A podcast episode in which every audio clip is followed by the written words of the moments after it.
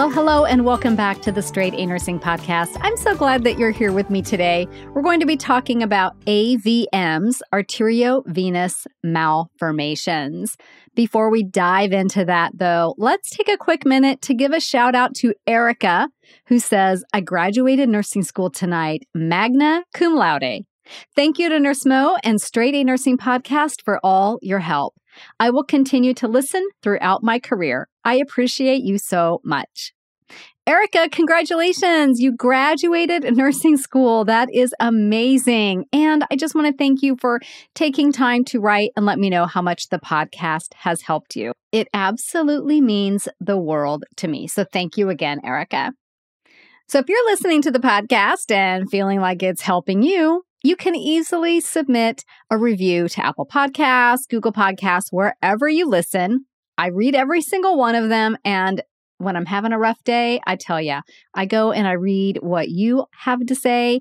And it just it brightens my mood it turns everything around so i would really appreciate that if you would do that i've got instructions in the episode notes to make it super super simple Okay, we're going to be talking about AVMs.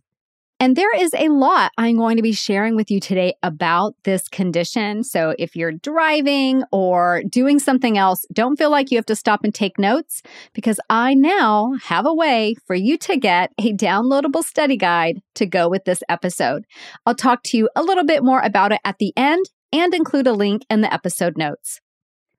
So, an arteriovenous malformation, otherwise known as an AVM, is an abnormal cluster of blood vessels that lack a capillary network. So, recall from your anatomy and physiology that capillaries are those tiny little blood vessels that deliver oxygen to the tissues and connect arteries to veins so that blood can return to the heart to offload CO2 and pick up more oxygen. So, this lack of a capillary network results in both disrupted blood flow and disrupted oxygen delivery to the tissues. Now, that blood flow inside an AVM is a rapid circulating blood flow, which leads to vasodilation of the upstream artery. This causes that upstream artery to weaken and possibly even rupture. AVMs are most commonly seen in the brain and spinal cord, but can occur anywhere in the body.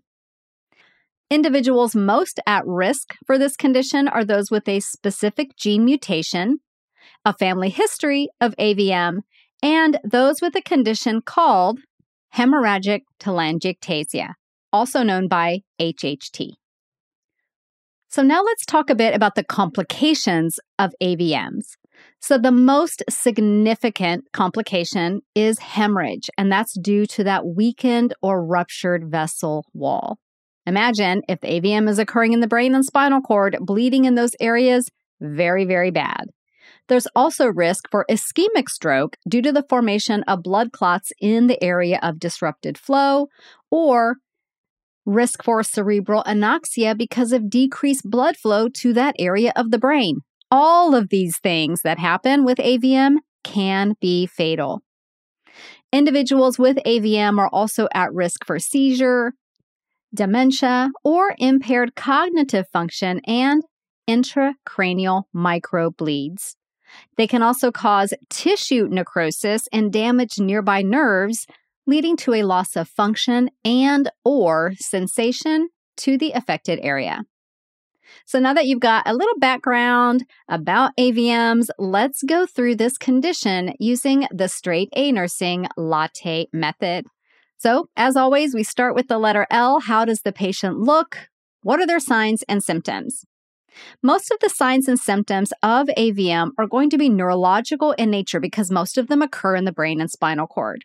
The patient may complain of headache, dizziness, vision changes, and problems with memory. They could exhibit ataxia, which is that loss of coordination, and this can also encompass and lead to gait abnormalities. They could also have back pain, lower extremity weakness, and paresthesia if the AVM is in that spinal cord. They could have aphasia, which means the individual has difficulty with speech, both speaking and understanding. Some patients may even experience dementia, hallucinations, confusion, and seizures. They may have learning and behavior disorders. These could be subtle and they could show up years before the more noticeable symptoms are pronounced. If the thermoregulation center of the brain is affected, the individual could have a high body temperature not related to an infectious process. This is sometimes called a central fever or a neurogenic fever. And they could also have skin lesions on the torso, on the neck, on the extremities due to a lack of oxygen being delivered to underlying tissues. The next letter of the latte method is an A for assessment. How are we going to assess this individual? Your priority assessments are going to be to monitor your patient for any neurological impairment. If you'd like a refresher on neurological assessment, go back and listen to episode 234. Some key things to make note of are any sudden deterioration in neurological status. This could indicate a stroke is occurring either due to hemorrhage, a blood clot, or lack of oxygen flow to a portion of the brain. Any signs of a stroke at all are going to cause you to sit up and take notice, right? So that's slurred speech, vision changes, loss of movement, loss of sensation, difficulty understanding language, facial droop, etc. If the patient says they have a sudden onset, very severe headache, this is very, very concerning. You'll often hear the patient describe it as the worst headache of my life, or it's like a thunderclap. This is a sign of hemorrhagic stroke and is a neurological emergency. You will assess for any loss of sensation or numbness tingling in the extremities and assess for musculoskeletal abnormalities. Assess their hand grip by having the patient squeeze both of your hands. Assess ankle strength by having the patient perform dorsiflexion and plantar flexion against resistance. Other strength assessments include holding the arms up for a count of 10 and holding each leg up one at a time for a count of five. You also want to assess the patient's gait, making note of difficulties that put them at risk for falls. Perform a full skin assessment looking for those skin lesions or signs of tissue necrosis. And you can also listen for the presence of a bruit, which resembles a blowing sound caused by the very rapid blood flow through the AVM. Now let's talk about tests. T is the next letter in the latte method, the tests for AVM are going to be aimed at identifying the abnormal structure through imaging studies. These include cerebral angiography, also called CT angiography. This test utilizes contrast dye and radiation to show the structure of blood vessels. This test supplies the most reliable images for AVM identification.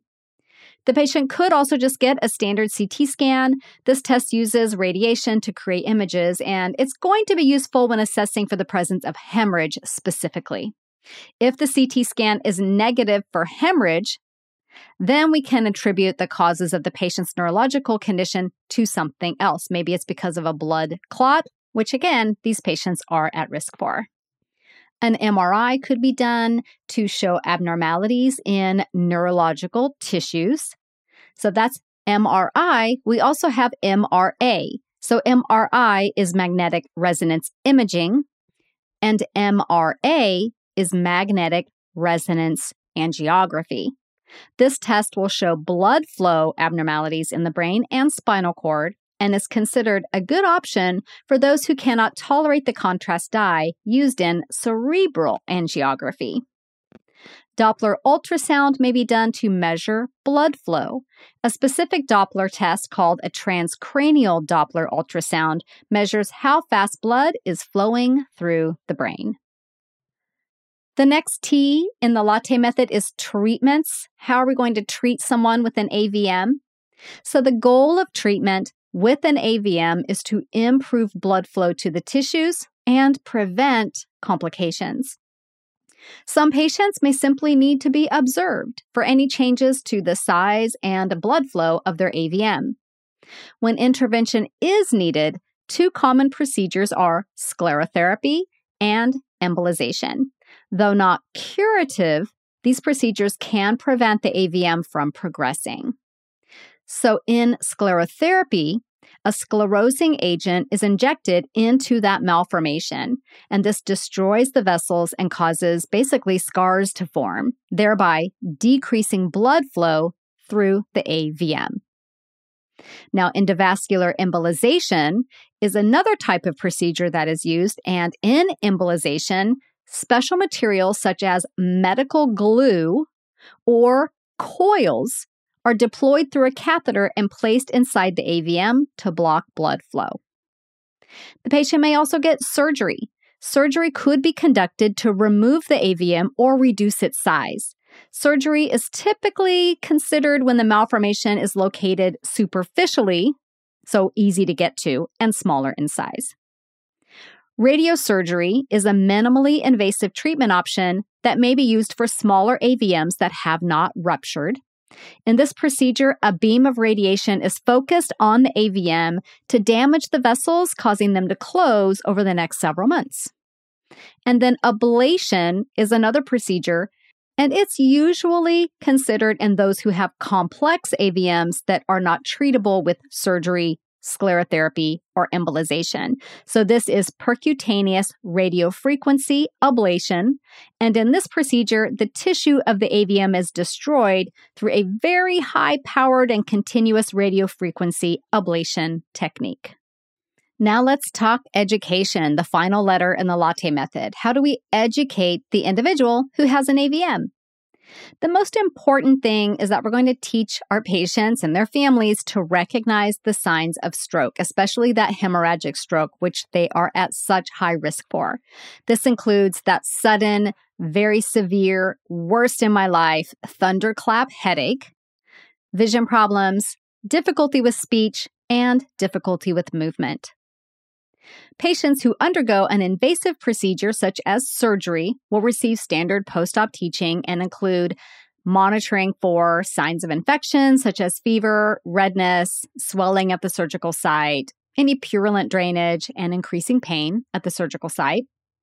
And then some patients are going to be sent home with heparin for anticoagulation if that is what they need. Ensure the patient understands how to administer the medication and properly dispose of their sharps. They also need education on bleeding precautions, such as using an electric razor instead of a blade razor, avoiding falls, being extra careful with knives and scissors, things like that. After surgical incision of an AVM, the patient should be re educated on the signs and symptoms of AVM as it is common for the malformation to reoccur. And you always want to make sure that your patient knows when to seek medical attention, what neurological signs and symptoms to watch for, even those skin lesions, all of those things that would indicate the AVM is getting progressively worse and needs to be looked at by their physician. So there you have it, your quick but intense guide to arteriovenous malformations. So I promised you some information about how to get this as a study guide. So I'm offering a new component to the podcast and it's called Power Guides. And you can find more information about Power Guides at straightanursingstudent.com forward slash Power Guides. Basically, you sign up for the Power Guides and you'll get a downloadable study guide sent to you every week with your podcast link. Now, if you sign up after the fact and you want to go back and get power guides for past episodes, those will be available as well. I'll put a link in the episode notes so that you can power up your studying with the Straight Nursing podcast with Power Guides. So I want to make sure you come back and visit me here again next week. I'm going to be diving into the sepsis bundle. So if you've been curious about how we treat sepsis, then head on over, same time, same place next week. See you then. This podcast is brought to you by Straight A Nursing.